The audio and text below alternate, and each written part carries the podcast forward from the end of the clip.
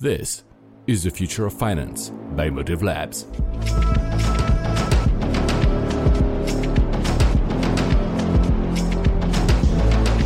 Hello, welcome to the future of finance, the Motive Labs podcast where we live and breathe the next generation of financial technology.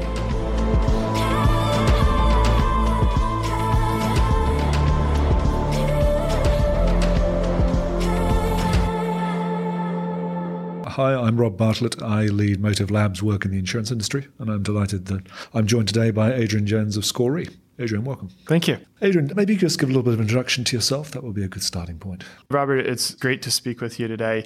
The one thing that I do want to say at the outset is um, speaking as myself, not necessarily as a representative of SCOR. Uh, so these are just personal opinions I'm going to offer. Fine. Understood. So I run P&C Ventures at SCOR, which is the number five reinsurance company globally. It's a role that I've somewhat transitioned into after setting up the ventures business in 2017, shortly after joining SCOR as head of strategy and business development. Excellent. So tell us a bit more about P&C Ventures and what its focus is. We say that we're building the insurers of the future which means we are providing specifically debt equity and reinsurance as well as insurance capacity to young companies in the insurance sector, so carriers and managing general agencies. We are both investing as well as providing the capacity which we believe produces a much better long term relationship with those companies. Okay, so really looking to find the next wave of disruptors and new business models out there. Less so disruptors. I'm not okay. sure there's a lot of disruptors in the insurance okay. world, but uh, but new business models absolutely. The insurance has historically been a very entrepreneurial part of the economy, and uh, our goal is to support that. Okay, interesting. So your personal background, you started out in management consulting with Bain. So, what led you into uh, working in the insurance industry and into SCOR? I was in the staffing manager's office at Bain, and I was told to get on a train and go to Princeton, New Jersey. Uh-huh. I was given an address and told to ask for a person there. Mm-hmm. There happens to be a large reinsurance company in Princeton. You can guess who that might be, but yeah, that yeah. was my uh, introduction. There was no preparation or anything like that, just okay. thrown in.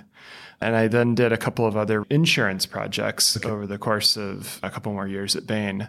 And in 2010, it was a pretty bad time in the New York economy. And so I decided that Bermuda would be a nice place to go and took a role as head of strategy for one of the reinsurers there. Okay. So that was how you segued your way into the industry. That's how I fell into it. Yeah. Yeah. Okay. A common story. I think a lot of people do end up in this space. And maybe bizarrely to people listening, actually find it absolutely fascinating. Really? or maybe not. Or maybe not. So, again, just for the benefit of the listener, SCOR is the number five independent reinsurance business operating in 160 plus countries. Can you tell us a bit more about the business and maybe demystify its business model for our listeners? So, SCOR is indeed the number five. We write about 15 or 16 billion euros of premium a year. That's about 60% life reinsurance, 40% non life or property and casualty. Reinsurance is basically insurance for insurance companies. It serves a couple of purposes. One, it protects them from the risk of ruin, and two, it can help to stabilize the earnings. So basically, we are capital providers to the insurance business. Okay. Um, but people might not think of it that way because it's not traditional debt and equity. Okay. But in fact, we are the ones who take the major losses when they come, against which insurance companies have to hold capital. Okay. So you're the insurer of the insurer in that sense. We are where the risk ultimately ends up. Okay, interesting. So, in terms of some of the things going on, you published a piece recently on disruption of insurance by insurance linked securities. Can you tell us, our listeners, a bit more about that report and maybe what insurance linked securities are and why they disrupt? This is a big reason why I got into the industry in the first place. In 2010, it was actually hedge funds who had been in the space for four or five years they had actually made a lot of money. What ended up happening is that pension funds and even retail investors started piling into the sector, particularly 2012, 2013, via insurance linked securities. So typically, this is catastrophe bonds or what's called collateralized reinsurance, where you don't actually need a credit rating. You can simply put up the entire amount of money which you would be paying in the event of a claim and, and be in the reinsurance business because of some changes that happened with rating agencies and with a few other things, it, it, made that an economically viable model. And that has gone from about 15 billion in capital when I joined to in the high 80s to 90 billion today. Wow. That had a huge impact in the most profitable segments of the business, which was property catastrophe, and within that, property catastrophe in Florida. It was by far the most profitable part of the business. The profitability has since declined by about 75%. Okay. That was hugely impactful to the Bermuda companies that were heavily writing that business. It was actually not very impactful to companies like SCOR because we were never big in that business to begin with. Okay, fascinating. So has SCOR got into that business line as well? So we're the number five globally and we're number 27 in Florida. Okay. I don't think we have any higher aspirations. no, I was thinking specifically about ILS. So you're managing ILS funds? Yes. So SCOR has a large ILS operation called Atropos, which is close to $2 billion in funds, including a recent acquisition. So we do manage that business for others. We also use it for our own purposes. So we're one of the largest buyers of retrocession in the world. So retrocession is reinsurance for reinsurers. Okay. There's right. nothing beyond that. Don't worry. that's always the next question. Uh, that's good. No, that's a good one. I like that. Okay, so taking half a step back, looking at SCOR itself on the P&C side, you know, so what are the what are the major strategic thrusts and changes that you and your fellow executives are making there? We do these three-year annual plans. It's been incredibly successful, starting when the company was in crisis in 2003 with the plan called Back on Track. We have a new plan which will be coming out in September. I can comment on what we've done on the old plan. Specifically, we basically had four growth areas, the biggest being the US. We're number 10 in the US versus four or five everywhere else. So that's been a, an important growth area because actually the US is almost half of the global reinsurance market. So that was the first area, building up our international presence, building up our insurance operations, both at Lloyd's of London as well as our MGA business, has been very important and then building up our uh, what we call SCOR Business Solutions, which is where we write insurance risk for big, hairy, smelly, ugly sort of things. So think of oil rigs, you know, major. We do subway construction in China, things like that. Okay. So those have been the four areas that we've developed. It probably shouldn't surprise you if we continue to develop those going forward. okay. So let's jumping back into P&C Ventures and the work you've been doing. So can you talk a bit more about some of the investments you've made in what areas and why you're excited about them? The majority of our investments have been in carriers and MGAs. Carriers in particular have been an area that a lot of capital providers have avoided, but we actually like it because we understand how the regulated capital within a carrier works. And if you generate a good underwriting return and you generate good customer loyalty, that is a path to making a lot of money in this business, okay. uh, even more so than being a service provider. So that's the first thing that we've done. We've backed a number of agencies as well. Some of them may convert into carriers at some point. And we've backed a technology initiative called B3I, uh, where I'm on the board, which is it started out being the blockchain insurance industry initiative. It's it's no longer as focused on blockchain. But we've done all of this with the view that again, we want to create the insurance company of the future. And we believe that the way to do that is to use the power of SCOR in a collaborative way with entrepreneurs who are trying to build new insurance companies. And so I try to sit at the center of that glue between us and the startup. Excellent. That's a great answer. So, what are the key attributes you're looking for when you're making an investment? What are the three or four things that, you know, people have to tick the box to get your interest? I think there has to be a baseline level of insurance understanding. That does not necessarily mean insurance experience, but at least understanding, and a respect for certain aspects of the way that this business operates, which are not changing despite people trying to make them change. So that's the first thing. Secondly, then some unique product characteristic or several points of innovation along the value chain such that overall it's something unique. We've seen a lot of gimmicks in insurance. You know, I, I can sell you this sort of product in this way. Isn't that cool? Well, actually, no. Nobody really cares. People don't care about our sector. And so we have to create products that people buy because they are more convenient than the alternatives. They turn them on and they forget about them until they have a claim. Okay. That's a contrarian view, by the way. It is. I agree. It is a contrarian view. I mean, there, there, are an awful lot of people out there seeking to reinvent insurance. But your view is that, that some things are actually much more resilient than people expect. Insurance is fundamentally broken in many ways. One of them, the fact that if I want to go out and buy a life insurance policy, which I did when my kid was born a couple of years ago, I had to go to an agent, my college roommate, who took down a bunch of information, sent it to me by secure email. I then had to print it out. I had to sign it 12 times. It was a 33 page document fill in some missing information, mail it back to him because they didn't have any secure upload. He then typed all that information into a system. They sent me uh, a form, which I then had to sign again six times and send back to them. Then I wanted to pay for this, and the only way that I could pay for it annually and get the annual discount was to write a physical check. And this is one of the top 10 life insurers in the United States. That's the customer experience. That is broken. Yeah, that does sound like an opportunity, Adrian, doesn't it? It has to be said. so just playing around that theme, you know, uh, there's a lot of talk, or has been a lot of talk about the Amazons, the Facebooks, the Googles of this world, and their influence the, on the insurance business or not. What's what's your view about the big tech's role in the ecosystem going forward for us? I am far less worried about the big techs than I am the tech-enabled insurance companies that are right down the street from us. Right. Okay. None of those companies wants to be a regulated insurance company, and in the United States, at least, you have to be regulated even if you're selling insurance. So Google tried that and it didn't work. I don't think they have any interest in getting back into it. No, I think I concur with that. And if you actually look at the amount of revenue Google gets from insurance marketing as pay per click advertising, I think uh, they make more than enough money as it is, actually. Now, here's where it becomes interesting. Several of the companies that you're seeing are distributing largely through Google, Facebook, Instagram, et cetera. And basically, what they're doing is taking the marketing budget that would have initially gone to agents and they're handing it over to the tech bros. That to me is actually a problem.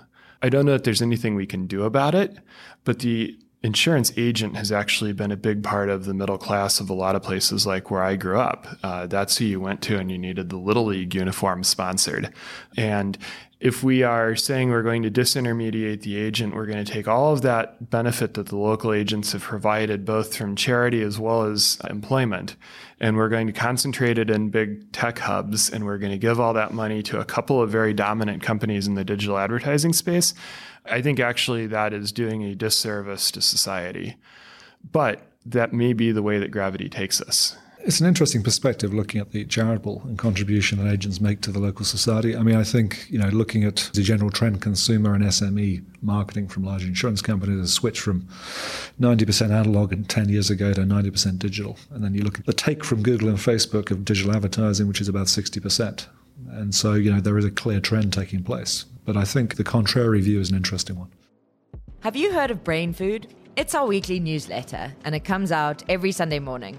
It's packed with the best content that we come across on financial services and technology. It contains quotes, articles, events, and it showcases rising fintechs and people in our industry that inspire us. You can subscribe at motivepartners.com. So I'm just going to change tack a bit, if that's okay. okay yeah. When you started your career, you know, um, and when you look back on your career to date, yeah, what are the most valuable lessons you, you've picked up along the way? And would you like to pass on to our listeners? So insurance is a business which values longevity and depth in the insurance business. I don't know that that's always the right thing, though. And so being willing to be somewhat contrarian, I think, has been valuable in this sector. And some of that contrariness comes from the fact that I didn't grow up in this business. 12 years ago, I was working in a factory. We were making candy. Uh, it was actually a fascinating time. But that has allowed me, for instance, when we talk about industrial IoT and people saying, well, factory owners are going to hook up their factory equipment directly to the insurer in order to meter the insurance, I just say baloney because I spent time in factories. There's no way that they're going to do that. They're not going to give up their most sensitive production data in order to save 15% on their insurance. It will never happen. So I think that having a broad generalist background has actually been really helpful for me in understanding the industry and the way that it's evolving and changing. And I think people who come into this industry from outside of it should be proud of that fact, provided that they also have some respect for the fundamentals of the way that this business operates. And that's where people tend to mess up when they come from outside the business there are certain ways in which insurance operates, which I think a lot of them come down to the fact that we do not know our cost of goods sold when we sell our product. So you can very easily fool yourself into thinking that you're smart when in fact you're just selling a product too cheaply. Yes, I think that that is a perennial lesson. that the industry continues to learn again and again. So again, switching tack, thinking about P&C Ventures, you know, in the next five years or so, you know, what are, what are the key things that you're looking to achieve? What are the key milestones in your own mind about that business? I would like for SCOR to be known as the place where anyone who has a different, unique, innovative idea comes to first because I think we have the capabilities as a global company operating in 160 different countries to be able to understand every market in detail. But we also are still small enough um, because we are number five, we have to try a little harder. We are small enough that we can still have a lean, centralized decision making process such that you aren't going to be, as an entrepreneur, kind of dealing with every little piece of the bowels of a big company and then it gets up to some middle manager who kills it. So I'm agnostic to the way in which the industry develops and the way that P&C Ventures develops, provided that we become known as the ones to come to if you have something to do in insurance. That sounds like a very good ambition to have. So you work for the chief executive officer. So leadership and thoughts on leadership. You know, when you look at uh, your colleagues, your own experiences, you know, what, what, are the things on leadership that you feel matter most or most impactful? And some of the things that you think leaders should avoid? You know, I actually don't report to the CEO anymore. Uh, I gave that up. No, but I, I knew that you were going to ask that, and I left it in deliberately okay. because I don't report to the CEO. I actually gave up the head of strategy and business development responsibilities okay. because I had brought someone in two years ago on the promise that I was going to step out of the role and he was going to step into it. So I think as a leader, you, have to be right on your promises that you make to your people. Okay, well, that's a cool answer. As you say, authentic, honesty, key attributes, key attributes there. Okay. So um, a few lighter things. Obviously, you're an investor. So tell me about the the best investment you didn't make. I sort of made this investment, so I'll tell you a little story. When I was in seventh grade, this was right when Alan Greenspan was doing crazy things with interest rates that got people all upset. Turns out he was doing the right thing, but the market was not happy about it. And we were playing in seventh grade a little stock market game. and I had America Online in my portfolio. Uh, so this is spring of 1994. Uh. And the stock at the time was trading at about 30 bucks a share. It had IPO'd at 1150. Market cap was about 200 million. By the time that it sold, it would have been a 1200 times return. but I actually finished at the bottom of my class in the stock market game because I had loaded myself up with what I now realize were high beta stocks at a time when the market very briefly took a downturn in the spring of 94. So it would have actually been brilliant had I made this investment for real with my lawn mowing money, but I didn't. if you had, you possibly might not be sitting here, Adrian, as well. I well, I didn't charge that much to mow lawns. I think that's a fantastic story. Very good. So, just thinking about uh, maybe not from the seventh grade, but maybe from sl- slightly later on, in terms of business role models, not necessarily from the industry, but from outside of the industry. You know, who are the people you admire the most and why? I think I've had the good fortune of working for some really good bosses. Uh-huh. Most of them are retired at this point, but even if I date all the way back to, to my time at Bain, Insurance is an apprenticeship driven business. And so you need to find those people in this business who will teach you the ropes and help you to understand what works and what doesn't. But at the same time, you have to be willing to challenge them and understand where are their own weak spots. Because as you get deeper and deeper into an industry, you get more and more invested into the way that it worked at the time that you learned it, which is not necessarily the way that it's going to work going forward. I didn't realize it at the time. When I worked at Bain, there were a whole number of entrepreneurs, some of whom have become quite well known, who I was working with, and they were, you know, two years out of Harvard, uh, and they hadn't really done anything yet, but they've gone on to found all of these great companies, and I've even had the privilege of investing with some of them and guiding some of them.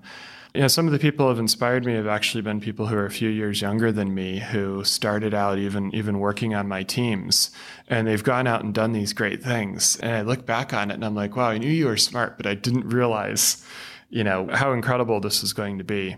I think that's been really inspiring to me as I've gotten older. That's a cool answer. Okay. What do you wish, you know, if you look back at the beginning of your career, what do you wish you'd been told at the very outset, which would have been helpful to you? I think when you're young, you don't appreciate how long careers are. And I'm not even through the first half of this. But when I was in business school, actually undergrad in 2000, Bill Clinton was still president. Bush versus Gore was in the Supreme Court. And I took my first course in venture capital. And I then spent 17 years wandering through other parts of the world before I ended up back here doing this venture capital sort of stuff. And I think that that has been tremendously valuable for me because I've taken the non traditional path. And I guess I've expressed a number of contrary views. This is another one. I don't think that one has to assume that what they start out doing and even what they're doing at some more advanced stage in their career is necessarily where they're going to end up. So I have no idea if I'll stay doing venture capital or if I'll end up doing something else. I could be running a big portion of an insurance or reinsurance company at some point, or I don't know, maybe I'll fall into a startup. But I think the sort of short term planning and just being opportunistic to follow the opportunity and create the opportunity for yourself is sometimes undervalued in industries like insurance that value longevity. Excellent. So, just wrapping up, Adrian, thank you very much indeed for joining us, talking about the future of finance and for talking about SCOR and SCOR Ventures. Thank you. Thank you for your time and insights. And thank you very much for tuning in. I'm Sam. See you next time. The information contained in this podcast is intended for discussion purposes only. It is not a recommendation, offer, or solicitation for the purchase or sale of a security or any services of Motive Partners. All investing involves risk, and there is no guarantee that past performance will be indicative of future results. The views and opinions expressed in the podcast are as of the date of recording, reflect the views and opinions of the persons expressing them, and do not necessarily represent the views or opinions of Motive Partners. Motive Partners makes no representations or warranties as to the accuracy, reliability, or completeness of any information provided, and undertakes no obligation to update, amend, or clarify the information in the podcast, whether as a result of new information, future events, or otherwise. Any securities, transactions, or holdings discussed may not represent investments made by Motive Partners. It should not be assumed that securities, transactions, or holdings discussed, if any, were or will be profitable, or that the recommendations or decisions made in the future will be similar or will equal the performance of the securities, transactions, or holdings discussed herein. This podcast may contain forward looking statements that are based on beliefs, assumptions, current expectations, estimates, and predictions about the financial industry, the economy, Motive Partners, or Motive Partners investments. Nothing in the podcast should be construed or relied upon as investment, legal, accounting, tax, or other professional advice, or in connection with any offer or sale of securities.